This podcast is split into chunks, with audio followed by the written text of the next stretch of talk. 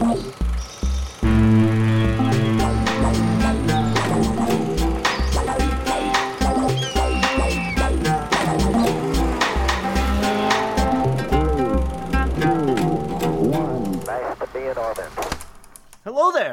Welcome to the 79th episode of Split Focus, a film and TV podcast. My name is Simon Eady, and alongside me, I have my co host and the one true Santa Claus to the Pinter family's family, friends, children, Adrian Pinter. How does it go, sir? General Kenobi, it goes quite well, my friend Simon Eady. It's the first episode of 2022. Happy New Year to all.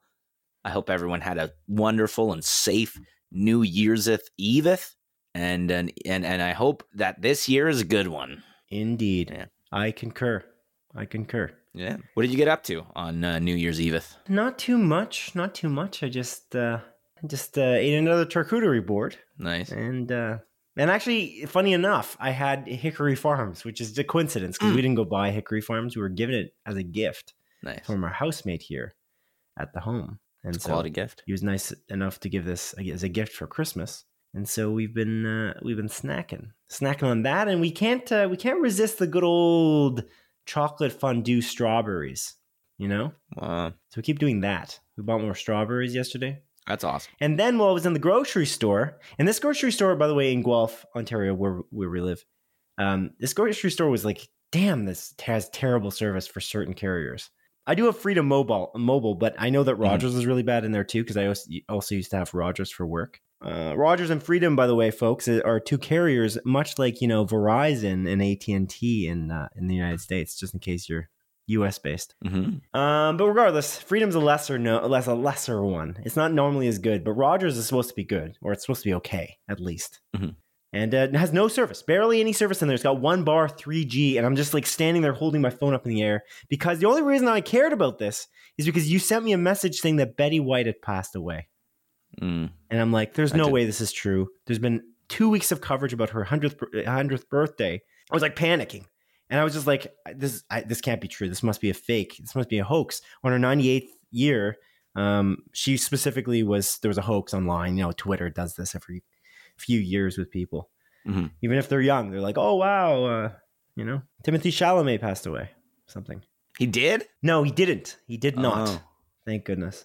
But anyway, my point is, it was very, very sad, and it was uh, it was quite heartbreaking in the in the grocery store, and the grocery store was already stressful enough because people were like buzzing around. Buzzing, that's not a word. Bustling, bustling, and buzzing. I combined the two. Buzzling. I like that. Anyway, they were buzzing around, getting all their stuff for New Year's Eve, and uh, and I'm just standing there in shock because you sent me this message saying she had passed away. I was finally able to get signal in the far corner of the store, and I looked it up, and it was like multiple articles about how she had passed away, and it's crazy because Dawn and I, my girlfriend and I, we were talking about it a few days ago because People magazine had like a an article about how they were gearing up for Betty White's birthday and how they're going to do like a hundredth uh, birthday celebration. They have this movie of like the all the highlights of her career set up, where Mhm. there's going to be a bunch of actors like Ryan Reynolds, etc., like on this these clips, like talking about how happy they were about having worked with her over the years and how amazing she is and how funny and genuine she is. And anyway, I just uh, I, we just we read that. I read a little bit of that article and I saw her, the cover of the People magazine and I was like, wow, she looks so young. It looks like she's like somehow she's like 78 or 75 or something Mhm. like that. She looks like she's going to live forever. What show is she going to be on next? And then the next day, uh, she's passed away, which is just, again, it's so shocking to me. I could not believe it because the article literally said she was in good health. And I don't know. It's Mhm. just, uh, I don't know what your reaction is to this, but she's a, she's a treasure. She's an American treasure. Yeah, she is. And I'm, I'm quite sad about it. Yeah, it's it's very sad, man. It's it's interesting because she's been around for I mean 99 years and so many different generations of people. Like even for me, um, the way I know Betty White is you know obviously like commercials and stuff that she's in, but I always think about her uh, you know camp like her appearance in Community as an example, Oh, yeah. which I, I absolutely adore her in. And appearances. She I think she was in multiple episodes. Yeah, like, she there was. was. one episode where she was like a pretty important guest star. I think. Like yeah, when she, was, a the teacher. Um, I forget. Uh, it's like it was history. um, I forget exactly something along those lines. It wasn't necessarily history, um, but yeah, it was like about people, uh, ant- anthropology. That's what it was. Oh, that makes sense. Yeah. Yeah. History Um, of people, basically. Yeah, exactly. So yeah, she was doing anthropology um 101 and yeah, you know, she has the crossbow and stuff and like it's just so ridiculous like her role in that movie uh, or in that show and then, you know, the after credit scene or, or the credit scene where she's like rapping uh, with uh Oh, you know, Troy and Abed. It's it's a I just saw that yesterday. You must have seen it come up as a meme. I did, yeah. Yeah. Um, and yeah, I don't know. It's it's interesting. Like I, I was far too young. Like the Golden Gir- Girls aired like uh, I don't even know when that was like eighties, right? Uh, yeah, 70s and 80s, I think. Yeah. Like so, I wasn't even born back then. But I know, like you know, um, I watched a few episodes, like as Yeah. reruns for sure. yeah, I've definitely seen like a couple episodes here and there, but never like really watched it. No, sorry, the first episode aired in 1985. 1985 Oh, for Golden Girls. Yeah. interesting. But uh, yeah, it's it's an awful um, situation. You know, that's life. Uh, not the ideal way to end 2021, unfortunately. And uh, hopefully, that's not a sign of how 2022 is going to go, Simon. Hopefully not. Yeah. Hopefully. By the way, I never messaged you. Um, just to clarify, I messaged your girlfriend and she forwarded that message to you because we don't talk outside this podcast. Of course. Of Never course. have, never Yes. will. Don't be don't be ridiculous. Yeah. Anyways, I, I had a good New Year's uh, myself. New Year's Eve, I um, you know, hung out with a, a friend of mine. We Oh yeah, how was your New Year's? thanks, yeah, thanks for asking, man. Uh, Uh yeah, yeah, uh, for sure. Uh, no problem. uh, it, it was it was a, it was a good time. I like prepped chicken wings. I've been uh, whenever I prep chicken wings, I do oven baked chicken wings, but I make I them see. crispy, Simon. And the way you make these chicken wings crispy, I don't know if I've uh, ever said this before, um, like on the podcast. Maybe I have, maybe I haven't.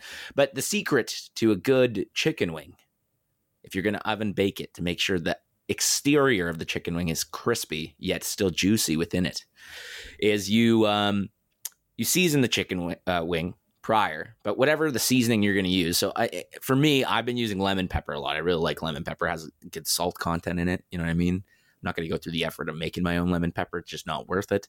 But you get the you know the clubhouse lemon pepper seasoning. I mix that with a little bit of garlic powder, onion powder, and then plot twist: you put in baking powder. Simon, have you heard this Hmm. before?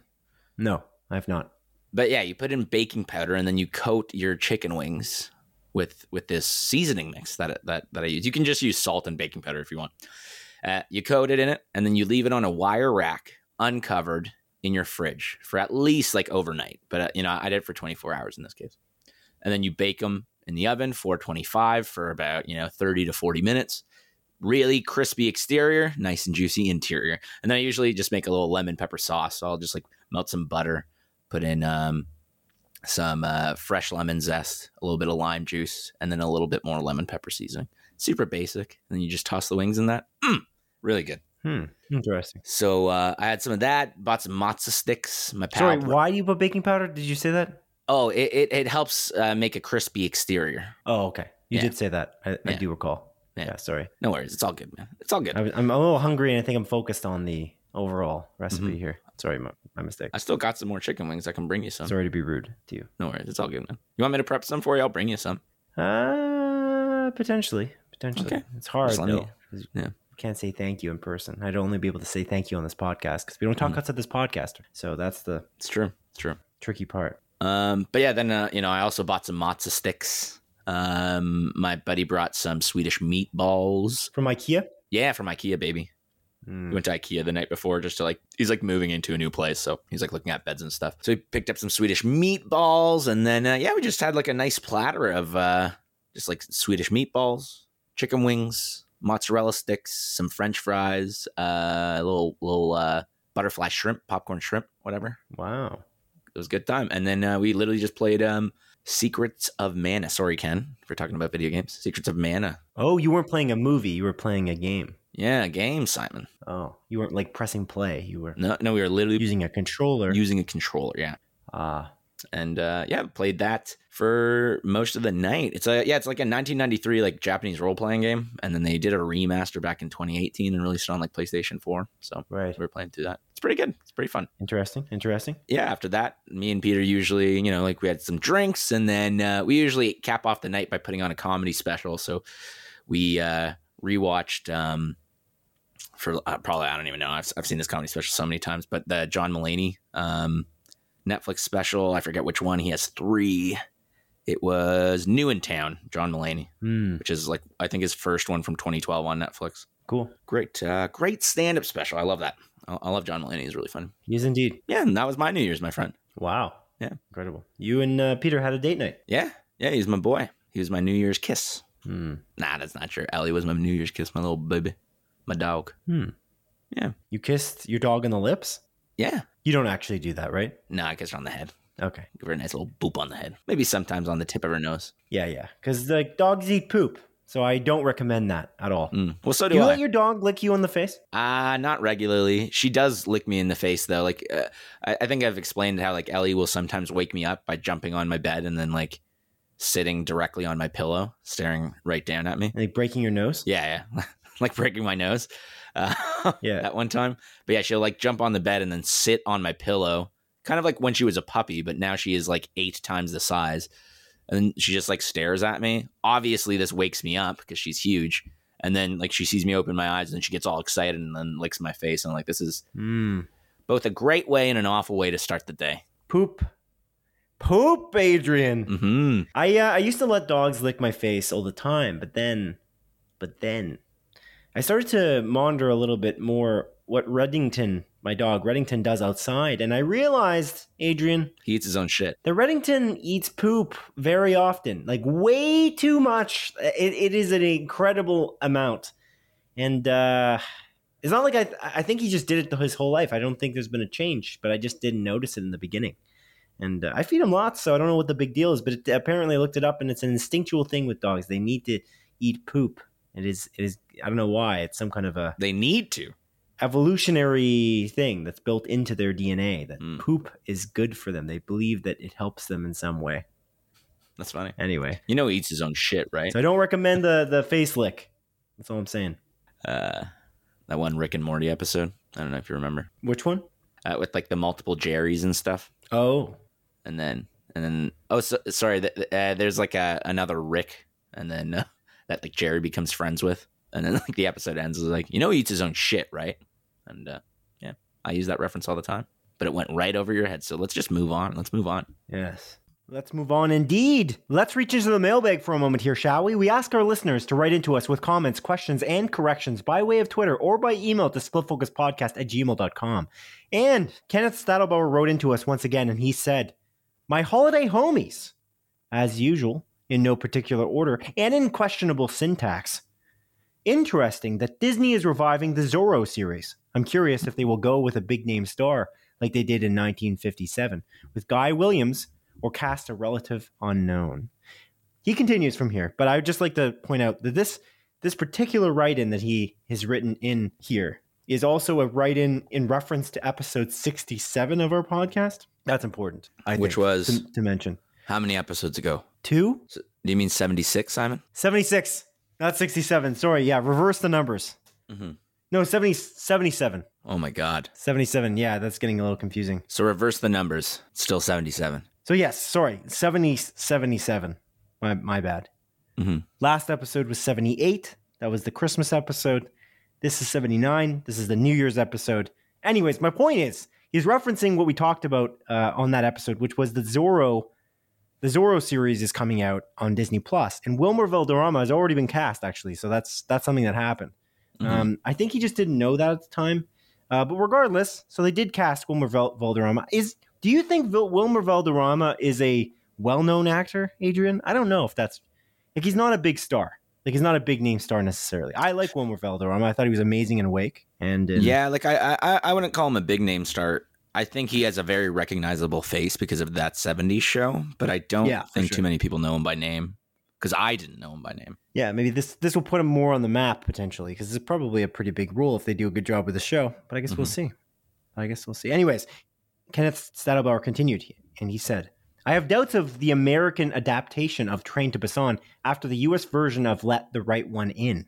Fully expecting a popular actor to lead a flavorless adaptation, distilled of any uniqueness that was found in the original flick.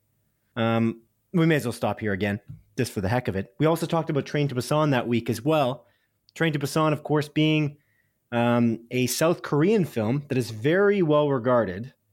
Uh, the sequel, not as much, and you, I think, bloody hated it, if I'm not mistaken. For which one? Sorry. Uh, Train to Busan Peninsula. hmm Yeah, I, I I did indeed hate it. I didn't even finish it. Yeah, I have my doubts about this new adaptation. Um, although there's the the VHS director is directing it, Yes, so VHS ninety four. which he seemed to have done a good job with that film. So theoretically, it might be okay. Yeah, it's well rated, like through Rotten Tomatoes. But But yeah, it's, it's interesting. I, I still find we talked about this on episode seventy seven. We kind of thought it was weird that they would even do like why bother with making this uh, an adaptation at all? Just just forget about it. Just watch the South Korean film, just like you have with Squid Game. And we questioned whether Squid Game might just be adapted for American audiences or whatever as well. You know, just an English speaking. yeah, I wouldn't be surprised if it was. I kind of would because I feel like it's just as popular in the U.S. hmm So I feel like, what's the point? But anyway, Kenneth Stadelbauer continued in his email when he said, Thank you for another year of movie information, entertainment, and thought provoking ideas. Your last episode was more humorous, spelt like the body part, than a barrel full of severed arms. That is pretty funny. Uh, yeah, I don't know about that. But anyway, hoping that you both have a merry holiday, at least better than that one year when we were walking in the mall and the fat guy in a red suit called us each a hoe and Simon beat him up. Mm-hmm. I remember that vividly. Kids were screaming and crying. Total chaos. Yeah, it was wild. Yeah, that didn't happen. Just to be clear. You're a very violent man. I mean, two out of the three people that were there saying are saying that it happened, Simon. So No, no, no, no, no, no. Nope, did not happen. Anyways, this was signed, this email was signed Kenneth, the persistent fan and inconsistent writer, uh, which I would agree with. And he's got a quote here as usual It isn't what they say about you, it's what they whisper about you. A quote by Errol Flynn. hmm Yeah, that's basically it. I thank you, Kenneth. Thank you very much for a year of write write ins. I, I appreciate you very much, and uh, I hope you had a merry holiday because our holiday is kind of over. Just because I feel like this this write in was missed somewhere in the shuffle because of when we were recording last week, and that's why we didn't put this email on that episode. But it is a lesson to everyone out there listening to this particular episode Mhm. of our show, episode seventy nine, that if you write in, we will we will talk about it on the show. So please I will. write into us at splitfocuspodcast at gmail.com. Right, Adrian? Yeah, Right. please do it. I love you, Ken. Thank you once again for for another year of being a collaborator on our show. Indeed. I love you. Indeed. All right. You're such a violent man, Simon. But on the topic of violence, what have you been watching, my friend? What? I don't know how that's relevant, but anyway, uh, what have I been watching? I've been watching specifically two things. One is I'll talk about it briefly, just because I didn't watch it. I watched it long ago, and it's just kind of like a way back playback type situation. And it's Daredevil season one. We're watching that my girlfriend and I because she hadn't seen it initially. She had seen Jessica Jones season one, or not all the way through, but some of it, but hadn't seen Daredevil, which started it all for Netflix's Marvelous TV series. And let me tell you. I will stand by my belief that this is the best Marvel TV series that has ever been created so far. The acting is top notch, the writing is top notch, the backstory, the fight choreography. It is definitely rated R, I guess, if you can say that for rated M, whatever it is, mature for for TV audiences M A. because of the language used and because of the blood, the gore. Um, but it's fantastic. It's just such a fantastic show. It is so good. It is so good, and it's so disappointing. Again, looking back on Hawkeye. Um, yeah. Sorry, I shouldn't keep going on about that. I, uh, I ranted a little too too much, and I apologize to our audience out there. If you listen to our Hawkeye a closer look episode, which is like a supplemental type bonus episode series of our podcast in which we deep dive into specific TV shows or movies.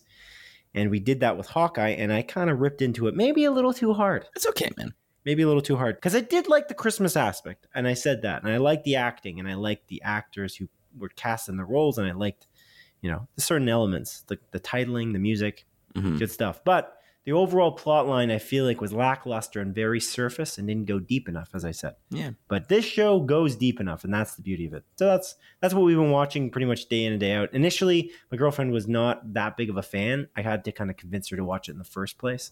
And then as we got to like episode two and episode three, I was I kept just asking her like after episode episode two, I was like, what do you think of it now? And she's like, yeah, it's okay. And then after episode three, I was like, what do you think of it now? And she's like, it's, it's okay. And then episode four was like, what do you like? Do you think it's good? And she's like, yes, it's good. I'm like, oh, okay. Alrighty. So we made it. Do you think she just said that it's good to shut you up, or she Maybe, actually- but I, I keep asking because I don't want to continue. I don't want to force her to watch anything. We, I'd Mm. rather watch something else. We've got- we got like a long back catalog of things to watch, and I'm sure we could just find something else to watch. Um, but you know that's why I'm asking. I'm not just asking to be annoying. I follow you. Yes. Anyways, what have you been watching this week? Anything cool? Anything exciting? Well, Simon, last week you uh, did a little review for an HBO original TV series called Avenue Five, and you recommended that I give it a go. I sure did. Indeed. So, what I did, Simon, is I gave it a go. oh, And uh, I'm only five episodes in out of the nine, oh, but I really like this, man. Um, you, you were definitely right. It's it's right up my alley. I think Hugh Laurie. eh, well, the, the premise of the show is essentially a spaceship cruise um, gone awry, where um, a bunch of uh, like thousands of people are on this little spaceship. It's owned by um, a super rich billionaire um, by the name of Judd, this Judd Corporation, and they they have this uh, spaceship cruise going on uh, that's supposed to go around like the solar system, and um, again things uh, just get a little bit messy during the cruise, and things uh, get uh, go go wild. Um, but there is so much. Uh, uh, so many cool things that this cast of characters can do together on this, uh, like in this setting, that I really, really enjoy. You know, there's a couple that's like, you know, on the brink of divorce, but they're now stuck in the spaceship for however long, and just have to live in the same room together. Um, and you know, they're like Zach Wood's character is just he's like this people pleaser. Well, he's supposed to be like the people person. Um, yeah, he's the customer service representative, and he's, the, he cu- is- he's the head of customer service. and uh, like you said last week, he is just the worst at his job, but it makes so many funny situations and there's so many hilarious one-liners that he has. Um, I adore Zach Woods and everything he's in, realistically. Um, again, like The Office and Silicon Valley, and uh, I, I really, I really adore his uh, addition in this show. Hugh Laurie is absolutely fantastic uh, as well, um, and does some. His character it, it is very interesting, and like kind of the direction they go with it.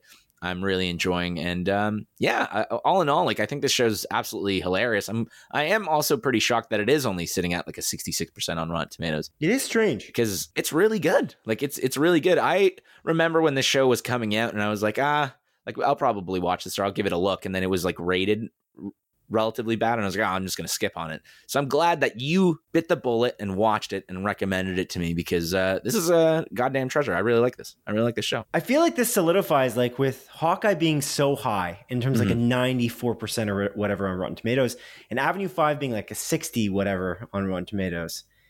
And the next thing I'm going to talk about as well, which is very low on Rotten Tomatoes. Again, it's just it feeds into the concept that Rotten Tomatoes is not always right. And I know we talk about Rotten Tomatoes highly on this show. I feel like we we reference it a lot and everything like that. And, and it's important. It is a good guideline potentially in some instances, but, but I, I feel like our rule of thumb where if it's below 10%, it's probably going to be really terrible. And if if the show or TV, sorry, the TV series or movie is above 90%, it's probably going to be amazing. Mhm. I think that those things are usually right. But then again, Hawkeye, I didn't love. Um, I would argue So- that you really didn't like the show at all. I know that's actually one of the outliers. It's funny. It's it's very rare that there's an outlier in this regard, and I just realized that that's one of the outright uh, the only outliers I can think of that uh, is above ninety percent that I really don't like. Yeah. Although, again, I can see the merit of that show. It's not co- a complete disaster. I just feel like it's a trailer for a, for the next movie. That's what I, I think is the problem with it. Is you're just you're not doing anything substantial, and that's the issue. But I don't know. I think people can can live with that. It's Would funny you say because it's like the Amazing Spider-Man two of TV shows, the Marvel TV shows, it's just setting up a bunch of stuff. Uh, oh, that's a good point, actually. But uh, in, in on that vein, and we've talked about this a lot. Ridley Scott has bashed Marvel. We got uh, Martin Scorsese, who started it all by calling it a theme park theme Mhm. park films, the Marvel Cinematic Universe, and all of the superhero films that kind of followed it. This is a theme park thing. That I can see now what he was talking about a little bit. I, I can I, I get that concept, but this particular, just this one series. Uh, and maybe some of the others in, in some regard, are theme park, they're not willing to dive into any character or character development or plot in any real deep way. And I don't think that that happens oftentimes in the Marvel Cinematic Universe. I think it's more rare, but this is a spectacle more than anything else. It's fun to watch.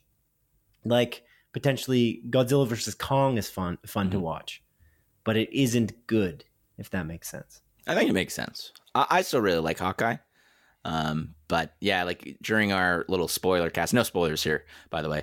Uh, you did like kind of open my eyes to a few things. I'm like, yeah, that's that's that is a little bit unfortunate. Um, but I still really liked it as a whole. I think. Yeah. The the other thing I watched this week, which really doesn't follow the Rotten Tomatoes pattern here, and I think it's it's a it reminds me a little bit of how Eternals is rated on Rotten Tomatoes, and it's rated really poorly, but I can't see why unless it's uh, people not being able to accept change. They're resisting change, and that it's a it's a different kind of film than the MCU Eternals is. Mhm. Don't Look Up is reviewed very badly on Rotten Tomatoes. I think it's fifty something percent, and I cannot understand 55. I just looked it up. it, it is shocking how low it is because it is incredible. It's a great movie. Adam McKay directs it. He writes it. It's uh, it's very unique. It's basically a commentary on on climate change and, and in some way I feel like COVID maybe too. But uh, Mhm. the concept of there's a meteor heading toward Earth, it's speeding toward Earth, and it's unquestionably going to hit Earth. There's there's zero question at this point. Scientists have all kind of confirmed it but people don't seem to want to believe it. And whether it be the people at the top in government or just regular people, um, they don't seem to act uh, appropriately. And that that's kind of what the whole premise is about. The music is so amazing by uh, Nicholas Britell. Nicholas Britell, uh, he he does the music for Succession, Mhm. and uh, I just think the music for Succession is is amazing. It's it's really really good, and it fits so well with that show, that TV series on HBO. Mhm. Um, I can hear the theme in my head as soon as you mentioned that. Actually, Yeah, I've been listening. I've been actually watching the season three of that too, but I'm kind of taking it down slowly because I really love that show, and I know it's going to be a long hiatus, probably for before season four comes out. Mhm. Um, but uh, I'll talk about that more when I finish it. But the um, yeah, like I really think Don't Look Up is masterful. I think the cast is unbelievable. You got Leonardo DiCaprio, Meryl Streep, Jennifer Lawrence. I mean, need I say more? You throw in Timothée Chalamet in there, Cate Blanchett. It's uh, Marinara Grande. yeah, yeah. Ariana Grande, who's really good in it too. And it's cool because Adam McKay, he kind of lives to this principle of kind of letting actors improvise. He Mhm. writes the script and he, and there's, I watched this little blurb. Uh, I, I was on, I was, I maybe it was on the Netflix channel, but there's this little clip on YouTube, uh, like a YouTube Netflix kind of channel in which he's talking about how he writes the script as like a, I don't know, like a legal obligation. Like you write it and then after that you can do whatever you want. Mhm. And he writes a good script, of course, because that's how you, you get actors and, and other talent on board. But then afterwards you can kind of just do do the lines as they are on the page and then right after you you've done a few regular takes you can ask any actors to kind of go wild and he he i feel like they a lot of actors like leonardo dicaprio even ariana grande pulled some really really cool improvisation into the movie and it's really again it's such a good movie. It's very very funny. Uh, jonah hill is really funny in it as well. Mhm. um, rob morgan uh, who's also in daredevil. Coincidentally I'm, I'm watching two things with rob morgan in it. He's really good and don't look up to. I i, I don't know. I just uh it's hilarious. It also makes me kind of s- angry and sad at the same time. It's funny because you again just believe scientists should be such an obvious thing but it's just not. And again we're living in a world where people don't believe in you know vaccinations which have li- literally proven to save lo- like millions of lives if not billions of lives over the years since vaccinations existed. And yet people do not believe in them.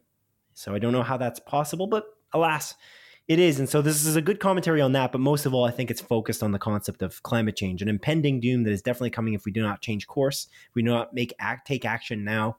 And uh and it's a, it's a very interesting metaphor for it and i think that it's very funny and it balances the tone very interestingly like i feel like this is a dramedy way more than this is kind of a weird uh, like connection, but The Shrink Next Door is a dramedy. Mhm. I mean, it's way more than this, which is funny because Will Ferrell's in that, and They had a breakup. Adam McKay, Will Ferrell. yeah, it's a weird coincidence, but that's that's a drama. Like I feel like mostly it's it's barely a comedy, although very fun to watch because of the, the the way the story goes. It is also a torturous experience to watch because you're watching Will Ferrell's character Mhm. Marty get taken advantage of by uh, his psychiatrist, and you know that's going to happen right in the beginning because they kind of set that premise up immediately.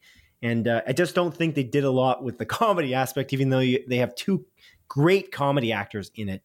Um, I don't know if they needed to do more necessarily, but they didn't do a lot with the comedy. They focused on the drama. This, and I know Adam McKay was doing that on purpose. He's balancing both, and I think he did it in a very masterful way. It kind of makes you potentially tear up at moments, but then he, he completely pulls away and makes it really funny. He also does this thing, and I and I noticed it in Vice. I'm not sure if I remember it in The Big Short, uh, in which he takes shots. You might remember this. There's shots of random scenery on Earth, like really beautiful waterfalls, or like uh, like a shot of seals like Mhm. flapping around. You know what I'm talking about? Yeah, I remember that in Vice. I don't remember that in The Big Short, though. I don't Uh, either, but yeah. I do remember in Vice distinctly, and I was like, "This is very interesting" because it almost felt like it didn't fit at times, and it's the same thing here too. But I can see why it fits because there's moments where he does transition it and kind of show how the imagery fits with the way the plot is going. Mhm. But I think the overall composition of the film and the way Nicholas Britell's score is used, although it's kind of very similar music beats throughout the score, it's like not an extremely varied score. It is a it is a brilliant score. Like I think the Mhm. musical score is really really good, and it just meshes so well with the comedic slash drama element. And Anyway, I just really love this movie. I, again, fifty five percent on Rotten Tomatoes is inc- incredibly inaccurate. It's free on Netflix right now if you want to watch something really funny, but also slightly depressing. Don't look up. That's my suggestion. Yeah, this is definitely on my list. I really want to watch it. I love Adam McKay movies, both as comedies and as more like serious, like drama slash comedy uh, movies. Like The Big Short, especially, is is just so damn good. And it's quite interesting because Vice, uh, which you and I both really love as well, is not rated particularly well on Rotten Tomatoes either. I think that's at like a sixty five percent. Um, whereas Yeah. Big Short, I think, is almost 90, like 80, like high 80s, low 90s. I love Vice so much, man. Yeah, so it's it's interesting because I guess Adam McKay critically, is not beloved. um, at least with I guess now two out of his three like more dramedy focused movies aren't rated particularly well, which is super well, interesting. even like if you want to be, if you want to look the rest of his his catalog, I mean, his comedy films aren't very well critically reviewed either. Like Step Brothers, is, if I recall, is like below fifty or not below fifty, but in the fifth, like the low fifties, if I recall. yeah, it's fifty five. I just looked it up. Which is strange because people love that film. They love it. Yeah, it's it's that's that's blasphemous in my opinion. I, I don't understand. That they love the film. No, no, that they didn't love the film. That it's only at Oh yeah, the critics didn't. Yeah, like Yeah. where's your? Yeah, I don't know. It's again, it's what I said just a moment ago. It's just I feel like it's a resistance to change. Like it's a different comedic film, and this is a different drama, a dram, dramatic. dramatic film. Yeah, It's a different kind of dramatic film. just stick with it. Okay. Um, but yeah, with Step Brothers, the audience score is sixty nine percent. Oh, it's way higher than I thought. Nice. So you got to say the audience score. Oh, the audience score. Yeah. My mistake. My mistake. How did Anchorman do in terms of critics score? I think also not well. Uh, no, it's higher. I think An- Anchorman one is good and Anchorman two is not well reviewed. And, and anyway, the point is, I don't think it's just it, Rotten Tomatoes is wrong. Is all I'm saying. Yeah, sixty six. Anchorman is. Yeah. which is ridiculous. Okay. as well. Kind of seems a little low. Yeah, but right on. Uh, yeah, I'll probably watch Don't Look Up in the next week.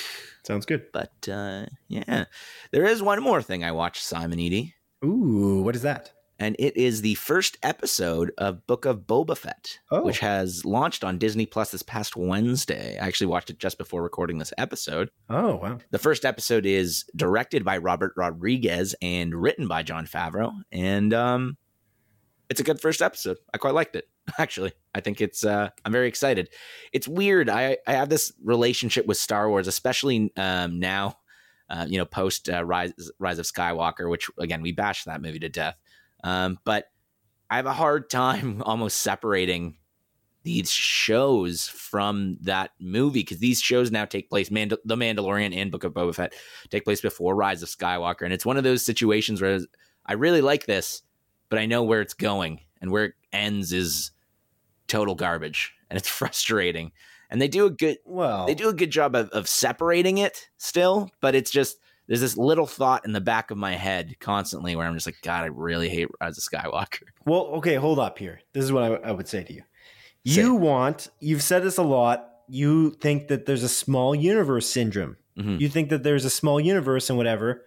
And that's kind of true, but now you're locking your own self into it. Unless I'm mistaken, and Book of Boba Fett goes right into connecting the Skywalkers to the first episode. I don't know about that. I haven't watched it. So th- Hmm. that that could be a connection there. If there isn't a connection like that, you got to separate it because you know what I'm saying? Yeah, I know what you're saying. Thanks, Simon. I'll, I'll do my best to, to separate it. because it's a on a different planet, literally on a different planet. Yes, it takes time. it takes place during maybe the same time period, but should that matter is the question. And I feel like no, because I feel like the time period as well, where the Mandalorian and Book of Boba Fett takes place, is kind of in between Return of the Jedi, Yeah, I want to say it's like 20 years before. Force Awakens. Um, yeah, the Force Awakens, something like yeah. that. So it shouldn't be so bad. I feel like that that shouldn't matter so much, and and it's still small uni- universe thingamabob is kind of still a problem in that they don't want to go further back, which they Mhm. could, and I do want to see that as well. But uh,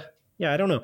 I uh, I don't know. I, I kind of I've not turned off this show, but I just kind of feel like again it's going to be one of those things. Like, how long is this episode, there, Adrian? Uh, 38 minutes, I think. Yeah, it's too short. I, I don't know. I, I kind of want to binge it, honestly. I don't know if I'm going to wait. I, I might end up watching week to week, but I, I'm not. I'm not sure.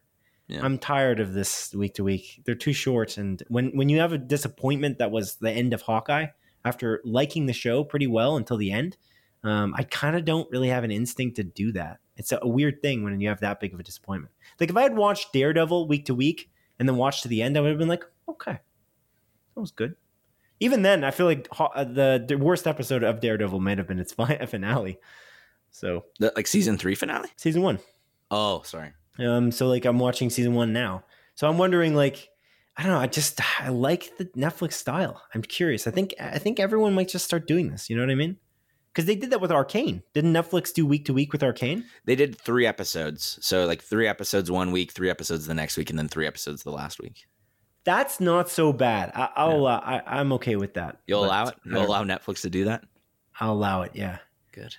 Yeah, I don't know. It's funny, like the way Ted Sarandos talked about kind of the brilliance of changing the TV landscape so that they release full seasons.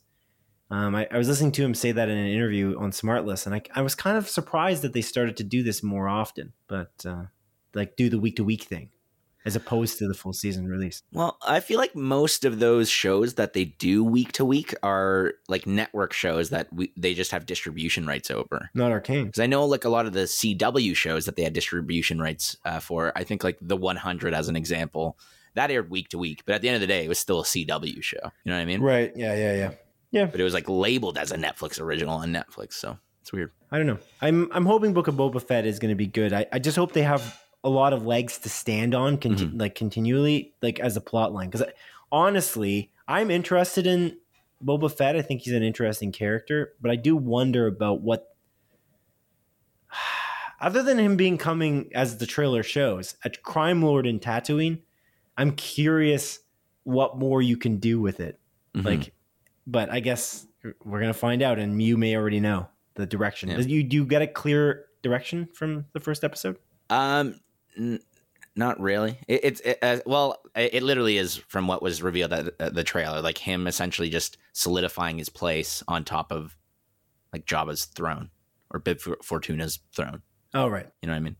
Gotcha. Um, there are some interesting things that they add, which I really like. Um, but yeah, um, All right, like flashback related things, but that, that's really it. And I don't know if they're going to continue on like the flashback, like explaining how he got to where we see him in the Mandalorian as an example. So. oh, that's neat. Yeah.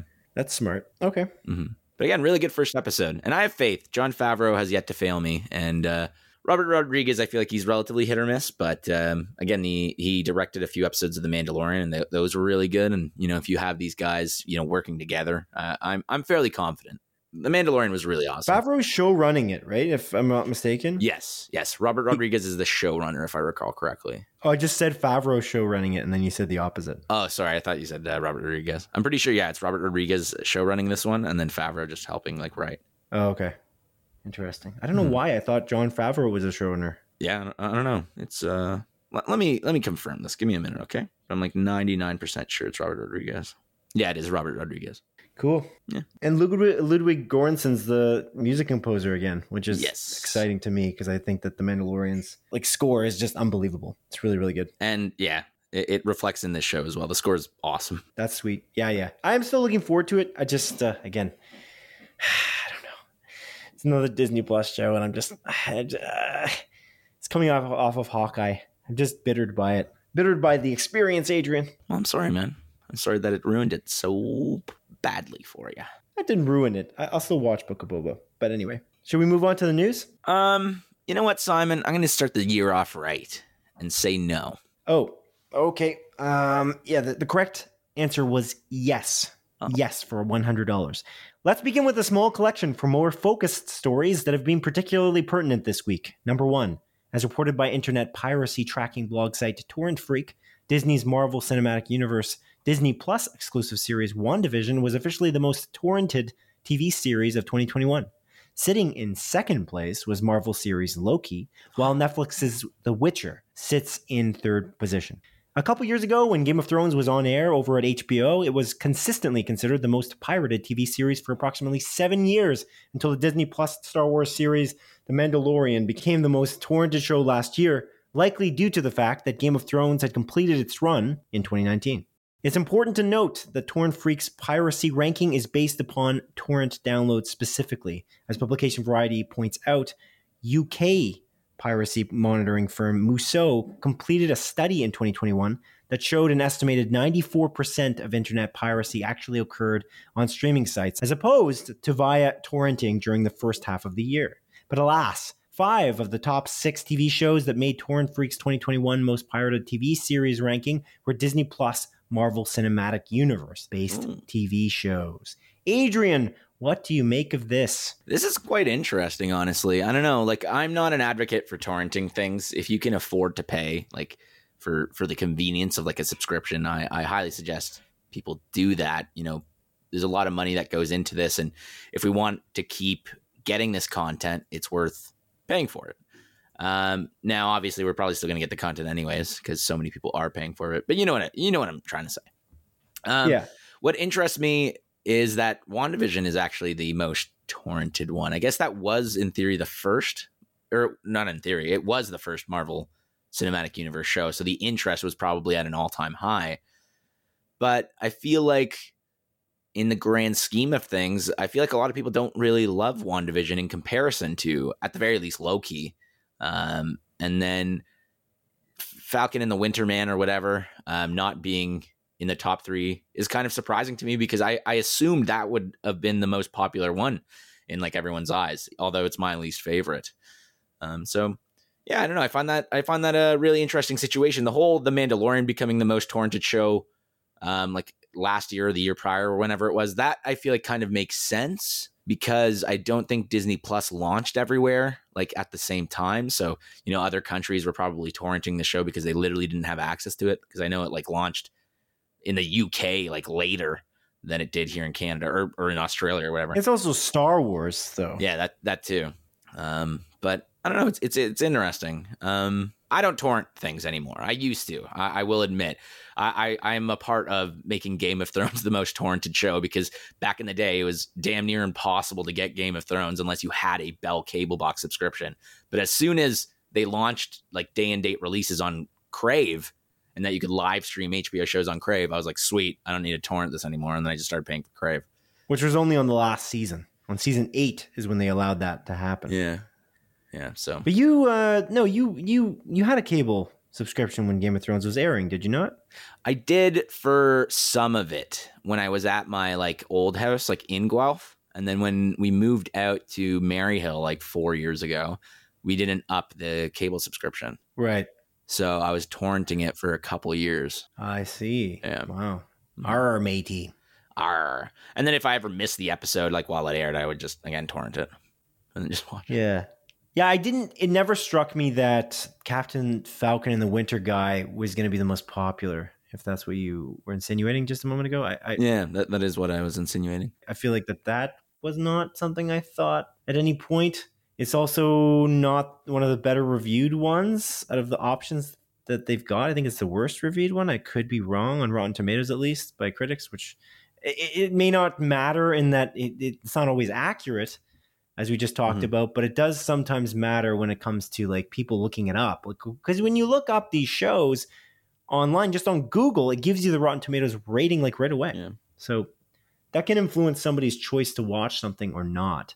Um, It's still at 89% on Rotten Tomatoes for all six of those episodes. But I remember that last. 89? Yeah. Oh, geez, maybe it's maybe it's higher than Loki then. Uh, let's find out. Let me do some research. I thought Loki's 92. Captain Falcon and the Winter Guy had some pretty badly reviewed episodes that were in the 60s. I could be wrong. I think the last episode, it is technically the worst reviewed because, yeah, WandaVision's 91, Loki's 92, Hawkeye is 93, isn't it?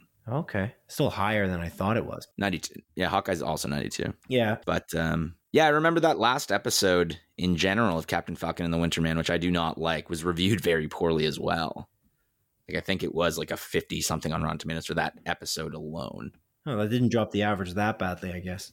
Yeah. The other thing to, to mention too, and you mentioned this already, WandaVision was the first show, which gives it a huge advantage. Over time, Mhm. people want to buy into that concept. If they're going to pirate it anyway, um, then they're going to pirate that show first, and then they might not have gotten to the other ones because WandaVision was such a disappointing ending. Uh, what? Uh, I mean, no, uh, No, it was. it was. You don't have to. You don't have to backtrack. It was incredibly disappointing. but no, it's because there was more time. That that would be the main reason is because there was more time to to get WandaVision because it was out for longer. That would be my prediction as to why Mhm. that would be the, the top one.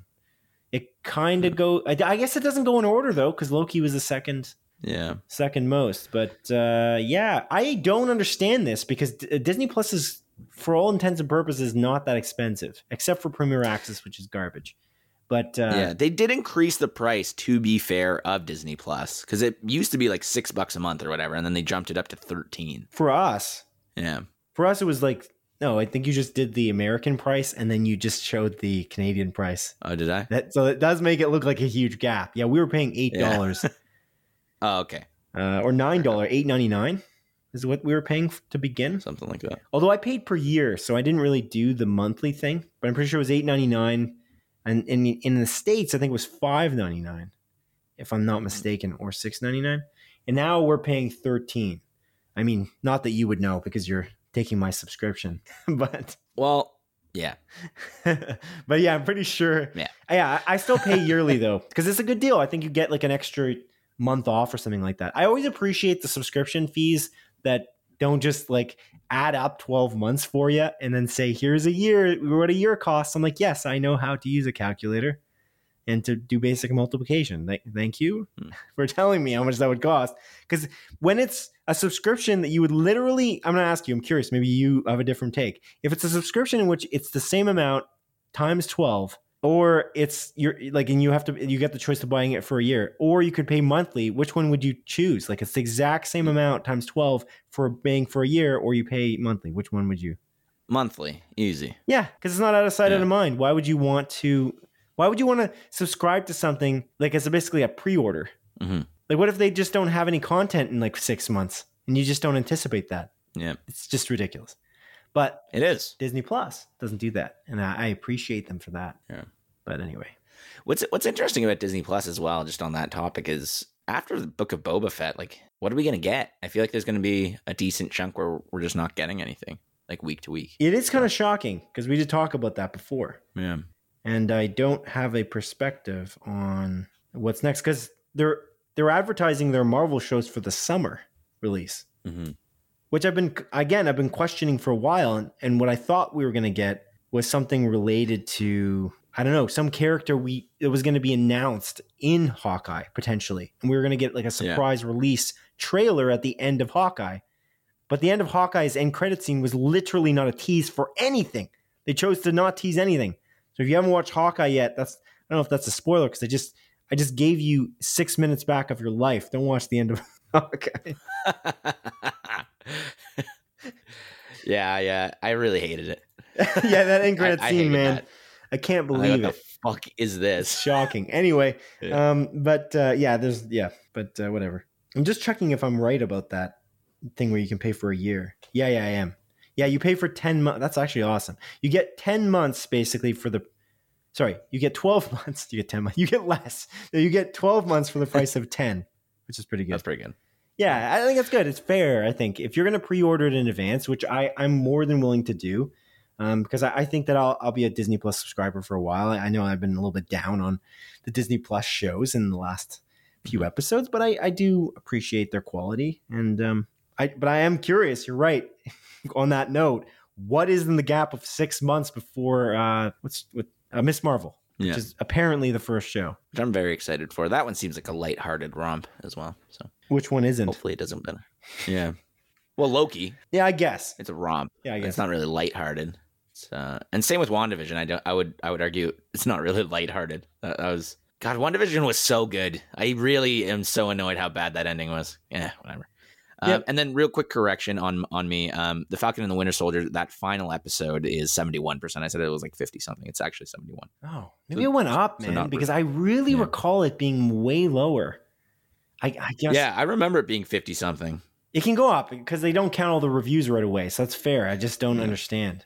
I, I remember it distinctly, all of the episodes being like at one point like below eighty for like the average. Mhm. Anyway, whatever, whatever. The moral of the story, folks, is buy these subscriptions. They're really not that expensive. That that's all I'm gonna say. I just don't understand this, especially with the star content given in Canada now on Disney Plus. I don't really get it. I, maybe I'm missing something, but it's really not that expensive. Disney Plus, especially, is so weird because Disney Plus is way less expensive than Netflix. They only give you one tier and it's 4K. It's like the highest quality right away. They give you Dolby Vision, they give you Dolby Atmos on every single thing they make.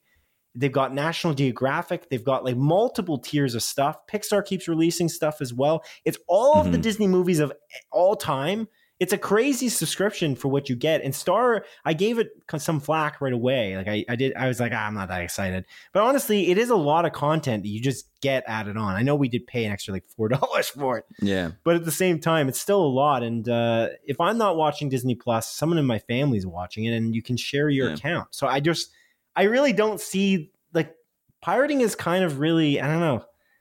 It's, it, I get it. I got it kind of before because like you kind of didn't.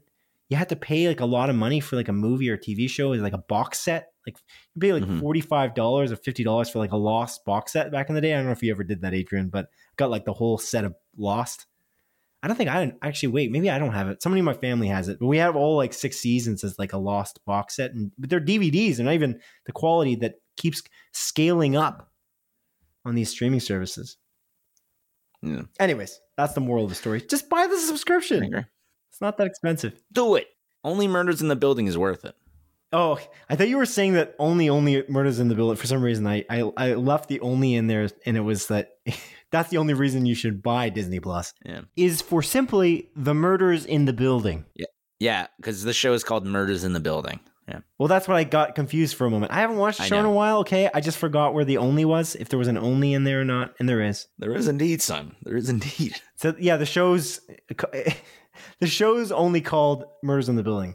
The show's Yeah. called only Mur- yeah, anyway, whatever. I was trying to make a joke out of that, but I failed. So let's move on to the montage, shall we? Because we don't have barely we ba- barely have any news for this week because it's such a light week because it's a New Year's. Week. It's a New Year's week. It's the new year. It's the first week We're starting off the year right of the new year. with not much news. Yeah, yeah, great. Yeah, we're really setting the tone early for the quality of this podcast. Mhm. Anyways, not our fault. Hey, we don't we don't make the news. We just uh, talk about it.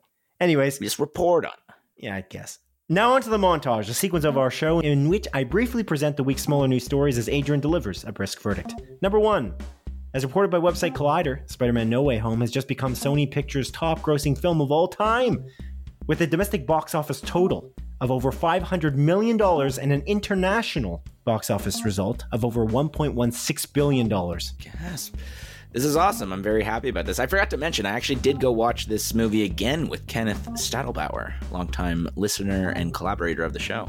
and he really enjoyed it as well. Number two, according to publication Deadline, the social network actor Armie Hammer's role in director Taika Waititi's next soccer-based film, Next Goal Wins, has been recast, and Arrested Development actor Will Arnett has been hired in his place.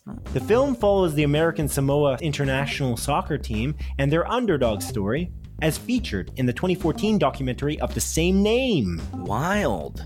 It's interesting that uh, actual cannibal Armie Hammer is uh, being removed from this movie. He's still in um, Death on the Nile, though. Yeah. They're just releasing that movie. They're reportedly doing reshoots for this movie right now, and they couldn't get a hold of him or something like that. So that's why I believe that they recast it. Scheduling conflicts in, in quotations. Number three, as followed by a publication of The Hollywood Reporter, Netflix is being sued by Ace Ventura copyright holders Morgan Creek Productions over the unauthorized use of clips from Ace Ventura 2 in the Tiger King docuseries. Gasp! How do you just do that without realizing? It's interesting. It seems like a huge oversight. Yeah, kind of careless. I don't know. Number four, as Variety reports, the much anticipated second season of the Shonda Rhimes produced period drama Bridgerton will premiere on March 25th, 2022 on Netflix. Hmm, interesting. I kind of want to jump back into Grey's. I, I stopped watching it like season 14. Maybe I'll do that. Shonda Rhimes also created Grey's. That's that, that's how I'm making the connection. By Grey's, of course, Adrian is referring to the hit medical drama on ABC called Grey's Anatomy. Number five, as Deadline reports, in an interview with publication Korea Times, Squid Game creator Hwang Dong-hyuk teased not only a Squid Game season 2, but also a season 3 of the incredibly popular Netflix drama when he said, quote, I'm in talks with Netflix over season 2, as well as season 3. Wow. We will come to a conclusion anytime soon, unquote. Neato. We both really love Squid Game. I'm excited for Squid Game season two and season three. Hopefully, it can live up to the highs of season one. And that concludes the montage. Ah, First montage of the year. Indeed. Yeah, what do you got for me, Adrian? What do you got for me? I got new releases for you, Simon, and there's only a few. All right. Interesting. I got few releases for you, I, I should say. Wow, that's hilarious. It's top tier comedy, dude. It's top tier comedy. Yeah. Anyways, uh, this is for the week of January the 3rd, which is a Monday, to January 9th, which is a Sunday. And honestly, there's only four movies coming out. And one of these movies, Simon, plot twist, is something I already mentioned that came out. And And I'll get to it. oh, okay. So the first movie coming out is coming out on Tuesday, January the 4th, and it's a movie called The Super Deep. It's confirmed by Movie Insider in the Apple TV app. This is a Shudder original movie, but you can also uh, rent it or buy it through just like video on demand services. and it's about sharks. No, it's about Russians in 1984 that go super deep into the earth only to find Sharks. something spooky. Oh. I mean, maybe it's a shark, actually. They never clarified. It might be a big shark. The Meg. In the earth. Did you ever watch The Meg? No, no, I didn't. You mean the Jason It's Statham Statham movie? Yeah. No. That's a fun movie. I I enjoyed it enough. Yeah. Is it good? No. Is it fun? Yes. I see. I see. Yeah. Yeah, that, that movie had weird tonal imbalances where it was like kind of a satire of Jaws and like a comedy, but then at random moments it would become like very serious. I'm like, this does not seem well balanced. But again, fun time. It's a fun time. Hmm. Okay. Yeah. Next movie coming out is coming out on Wednesday, January the 5th, Simon, and it's a movie called Four to Dinner. It's a Netflix original movie, and it's about and, and it has two parallel storylines going up, going on that shows four friends in different couple combinations, kind of questioning the uh, you know, you know, the whole soulmate thing. Huh. Interesting. I Yeah. I wonder though, could they have just called it for dinner? That would have been so much better. Yeah. Because like four people, like F O U R, four to dinner. But yeah, you could just call it for dinner. Yeah. Play on words. Because I don't think for to dinner makes sense either. So it's like, you know, Yeah, they should have said four people going to dinner in multiple in two parallel storylines. That's that's the name of the movie. that should have been the title of the. Yeah, that, that's like uh, that's how we title our podcasts hmm usually. At Yeah. least ten words per per episode title. That's the rule. It's it is. It's a hard and fast rule. That's a very inside baseball joke that uh, I feel like only you and I would get in our Yes. deliberations on what to title our episodes. But anyway, But we never talk. about those deliberations. We just we have we have internal debates with ourselves. And uh, Of course, and I psychically try to connect with you, although it never works because I am not Patrick Stewart in X Men, so it doesn't uh, true. often work out. You're not. Yeah. Are you Patrick Stewart in any other movie? Um, sometimes secretly, sometimes secretly. Don't tell anybody. But when I'm, you know, What? yeah, I know, I know, it's crazy. Sometimes That's wild. I know. Sometimes when I go uh, when I go skydiving, hmm I picture myself as Patrick Stewart, That's wild, man. as Spock. What? I know he never even played Spock at all. I know that. I was just gonna say. I know, not even Was connected. Picard? But I wonder. I also wonder because I just said that like that.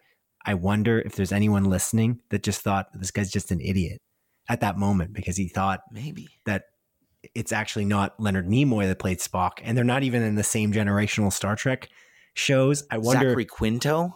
or, or Zachary Quinto, but I, I think Leonard Nimoy is well, you know, more well known. But I, especially for his role in Kingdom Hearts. my point is, I think they think that I'm just stupid at that moment, moments ago. Mhm. But I got you. He played Diz in Kingdom Hearts, I think. But I got you. Wait, who did? Leonard Nimoy. Wait, are you are now are you, are you now pretending you're stupid? No, D- Leonard Nimoy was in Kingdom Hearts. As who? Diz. No, Diz was played by Christopher Lee. Oh, Leonard Nimoy, Kingdom Hearts. Who did he play? Nimoy, Kingdom Hearts. Yeah. Christopher Lee being an addition though to Kingdom Hearts, by the way, which is a video game. So sorry to Ken for talking about video games, but but that Yeah. was a that's that cast for that game, those games in general, it's just really really good. You got Haley Joel Mhm. Osment as like the main character, Hayden Panettiere, who was like extremely popular back then because of Heroes. I just think that that was just a, an all star cast, and then Christopher Lee was thrown into the second game. It's like whoa, Christopher that's Lee's true. like a big hitter. Yeah. Leonard Nimoy played Xehanort Oh, until his passing. that's amazing. Yeah. How do they get Leonard Nimoy? Wow, seems seems pretty cool. Because he does he do many? Maybe I'm just mistaken. Does he do a lot of animated roles? Not that I'm aware of, but I have no idea. The wildest part, I think, is the, the biggest actor they ever got for Kingdom Hearts plays the main character, and that's Haley Joel Osment. I think the biggest actor is definitely Christopher Lee. Are you making another joke? I can't tell because I can't see your face. Oh, yeah. I am just making a joke. Okay, yeah, yeah, yeah. Christopher Lee is legitimately, I think the biggest actor they had on board. Oh, oh, actually, although Tony Anselmo, who plays Donald Duck in almost en- every iteration before Mm. that, or like to a certain point, like year to year, Yeah. like for twenty years or whatever, and uh, Bill Farmer were huge. That those guys are huge theoretically because Yeah. they've been doing those roles for so long. So to, to get the official voice actors of like Donald Duck and Goofy is just unreal. But anyway, yeah, They also got Jesse McCartney. Jesse McCartney, the incredible Family Channel star. This is the Yeah. craziest tangent we've possibly ever done. I'm going to say that. So to reel it back in, I'm just going to mention briefly. Do you remember that they announced the Kingdom Hearts TV series or movie like months ago, but that we've not not heard anything about that since then? Did they announce it like officially? I thought they did officially, and that just I was like, oh, okay, that's cool. And then it just nev- nothing ever came of it. It was like the beginning of 2021 or something. Hmm. Oh yeah, I, it was like reportedly. Maybe it's a rumor. I don't know if it was like any like big website that reported on it, but yeah, there's there's like rumblings that Square Enix was working with Disney Plus on making a Kingdom Hearts show. Yeah. IGN reported on it on May 28th, 2020. Right. Oh, last year, not even this year. Yeah. Oh, no, sorry, not last year. Two years ago. Jesus Christ, I'm already oh, doing Oh, it. man. It's 2022, guys. It's 2022. Anyways, I know, I know that Leonard Nimoy played Spock. Okay, this is just to be clear. That was the longest ass running stupid joke in terms of overall runtime on an episode that really was just really dumb and really had no real laugh out loud moment. But anyway, Adrian, I was laughing on the inside though. Oh, okay. Yeah, I don't think the audience was. What other movies are coming out this week? Well, Simon, What other movies with Patrick Stewart might there be arriving? I don't think Patrick Stewart is in either of these, Damn but he it. might be. You ever watch The Green Room with Patrick Stewart?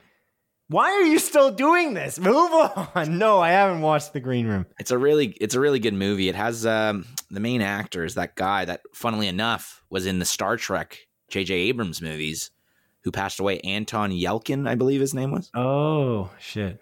Yeah, really great movie though. That's a recent Green. film. Well, relatively recent. Yeah, it's like 2016, 2015. Just looked it up. Hmm. 2015. Hmm. Really good movie. That's a 90% on Rotten Tomatoes. Whatever that means. Yeah. Yeah. I don't like it. Anyways, the, the last two movies coming out are coming out on Friday, January the 7th, Simon. And the first one is a movie called Mother Slash Android, which I mentioned a few weeks ago that it was coming to Hulu. And I was like, maybe this is coming to Star here in Canada. But alas, Simon, plot twist, it's not coming to Star, it's coming to Netflix here in Canada. Netflix is the distributor. Hmm. And it's a Netflix original movie here in Canada. I see. I thought you were going to say, no, it's actually coming to HBO, and it's actually the sequel to Raised by Wolves, which is completely related based on the, just the title alone. Yeah. But I didn't say that because it's not that. It's No. actually a Netflix original movie here in Canada instead. All right. Cool, man. Cool. Yeah. And the last movie coming out is a movie called June Again. It's confirmed by Movie Insight on the Apple TV app. This is a video on demand movie. And it's a sequel. But it's January. It is January, Simon. But Good. Okay. there are two letters in January that are also in June. Oh, oh my God. Three letters in January that are also in June. Sorry. How can, how how much can we stretch this? So it's possible that June again was just an anagram for January. How could that possibly not. be? It's a four letter word. Stop stretching these stupid jokes and move on. Let's go. You're you set them up, and I, I just keep going with it. You just keep going with it. That's the problem. Yeah. That's the issue. Anyways. Again, you just can't reel it back in. That's the problem. I don't know how. You should learn. I don't know how, and I I won't learn. You should learn because it will make the podcast a little better if you can learn to reel it back in instead of going with it on the dumbest ass jokes I've ever thought of. I am not going to reel it back in. This is my 2022 New Year's resolution. I ain't ever reeling it back in. no, that's a bad one. You already were doing that. How is that a I'm resolution? not. a a resolution new is to change something you're going to change for the better. You're you're literally making it the same. Yeah. Actually, it's worse because at least you didn't you didn't have that rule last year, and you did reel some things. It's my new rule. 2022, new rule, baby. New year, new same me, kind of. You definitely reeled stuff in last year too. You you tried to level us out sometimes. I'm never gonna do it this year. Not even once. We balance each other out. That's our that's our that's our charm. I think. yeah. Well, I, I think, but I mean, you know, I don't have much viewership to back to back that. but anyway, um, yeah, okay. So June again. What's it about? it's a sequel to the movie June, where June snaps out of her dementia and then tries to spend time with her estranged children, What? save her family business, and rekindle an old flame. Are you kidding? Is that an actual plot line? It is an actual plot line. Can people snap out of dementia? I, I think briefly they have moments of clarity.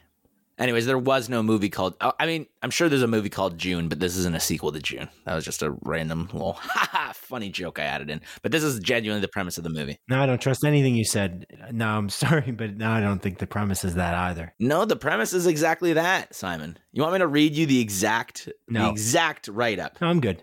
I'm gonna read you the exact write up. I'm pulling it up. Okay. I'm pulling it. I, am trying to stretch this show out because uh, there there wasn't much content this year. This year?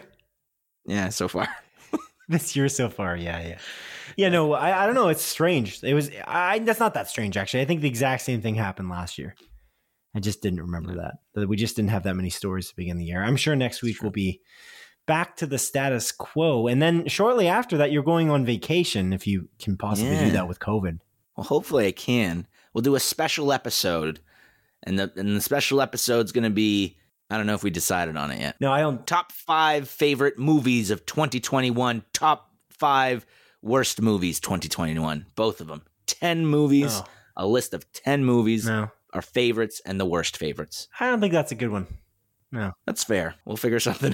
out. It's weird that we're workshopping this right now instead of talking about this outside of our podcast. But we can't talk outside we the never podcast. Never talk out. Yeah. That's see, this is how you know that what we're talking about. That's how you know that we're being honest about not being able to talk outside this podcast. Because right now we're workshopping the rest of the episodes. But no, this is my Mhm. idea.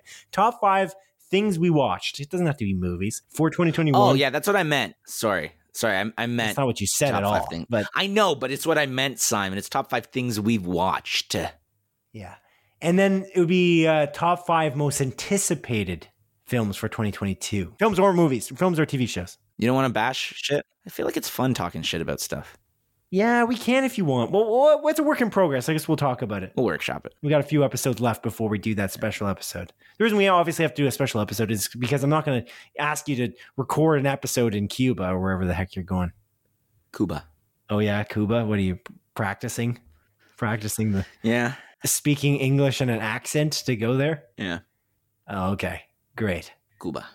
Yep. mm, No, I get it. Anyways, June again, the actual write up. You ready? Oh yeah, I'm ready. During a fleeting bout of lucidity from her dementia, June Wilton has precious little time to bring together her estranged children, save the family business, and rekindle an old flame. So it is fleeting. If that's a thing that happens with dementia, then that must mean that we can somehow cure it. Then I'm, I'm well, maybe I'm a crazy person. I, I'm no doctor, but that sounds You are a doctor. dementia, in my opinion, is one of the scariest diseases. One of the worst, just because of how much of our memories are a part of who we are and our personality. Yeah. And so that's a it's a very sad, sad disease. It is sad. My uh, grandmother is uh, going through dementia. It's unfortunate.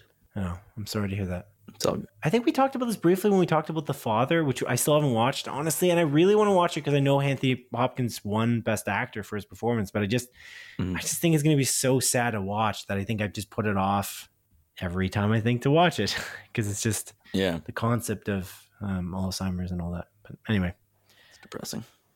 Anyways, that's it. That's all, baby. That's it. That's all. All the movies coming out this week.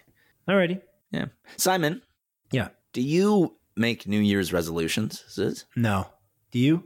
Yeah, I, I I made one on this podcast. Never reeling it back. Oh yeah, yeah, yeah. Good call. I wait. Do you just do that as a joke though? Is like a it's like a kind of like a parody of people doing it. Like you're being ironic, or or you do you actually make New Year's resolutions? Because I know that people sometimes make fun of th- that people make re- New Year's resolutions. So I'm curious. I'm not making fun of it. I, I just don't make it regularly. But this year, I wanted to make a real serious one, which was never reeling it back in. No, that can't be serious. No, like no, don't do that. That's not useful for us. I'm doing it. No, we need to make the podcast better, not worse. It's going to be better. Like we should be improving as we go.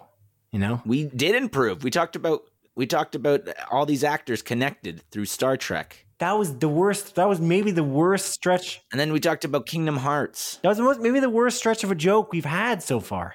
And then and then I and then I segued from uh, Patrick Stewart To Christopher Lee? to Anton Yelchin through the Green Room, Oh, okay. and Anton Yelchin also connected to Star Trek. It was good stuff. But then you didn't reel it back into the what what's coming out this week, the new releases. So I don't think you succeeded in your segueing. Seguing. It it was kind of like we were crazy people, like we were just insane. And we, We, just well, we are. well, yeah, I guess I suppose. Okay, well that was fun, Adrian. Thank you for joining me for the first episode of 2022. Uh, do you have anything? Wow. Do you have anything else to add before we wrap this guy up? Oh, Simon Eady, it's the first episode of 2022. I don't have much to add. Okay, It's going to be a year. it will. Yeah. It will indeed. Yeah. Okay, well, You can find us on all podcast services across the globe. You can find us on Apple Podcasts. You can find us on Spotify Podcasts. You can find us on Amazon Podcasts. You can find us on iHeartRadio Podcasts. You can find us on YouTube Podcasts. You can find us everywhere. yeah, Everywhere you can find us, you can find us. indeed. Like and subscribe if you can review us. I'd appreciate it. Any kind reviews you can make on Apple Podcasts go a long way for us. You can also find us on Facebook and Twitter if you want to like us there or follow our pages. Mm-hmm. And once again, thank you for listening to the 79th episode of Split Focus, a film and TV podcast. My name is Simon Eady, and this is Adrian Pinter signing off. Hey, gang, it is I, Adrian Pinter. I'm signing off. And um, although I I don't reel it in, you know who does? Batman and Batman v Superman. He reels it in. And Batman v Superman's a good movie. It's a great movie, even. You know what else is a good movie, Simon? Yeah, yeah, he reels it in when he goes Evil, on that uh, when he goes on that fishing trip with Alfred. He really reels it in. hmm All right, well that was it's been swell. Goodbye. Resident Evil is also no, a good movie. no, no, no, no, no. No. Welcome no, to Raccoon no, Town. This is a a good new movie. year. I'm sticking with new year. Resident Evil. Yeah. Welcome to Raccoon Town is average at best. It's a good movie. Goodbye. It's a good movie. Take care. Goodbye.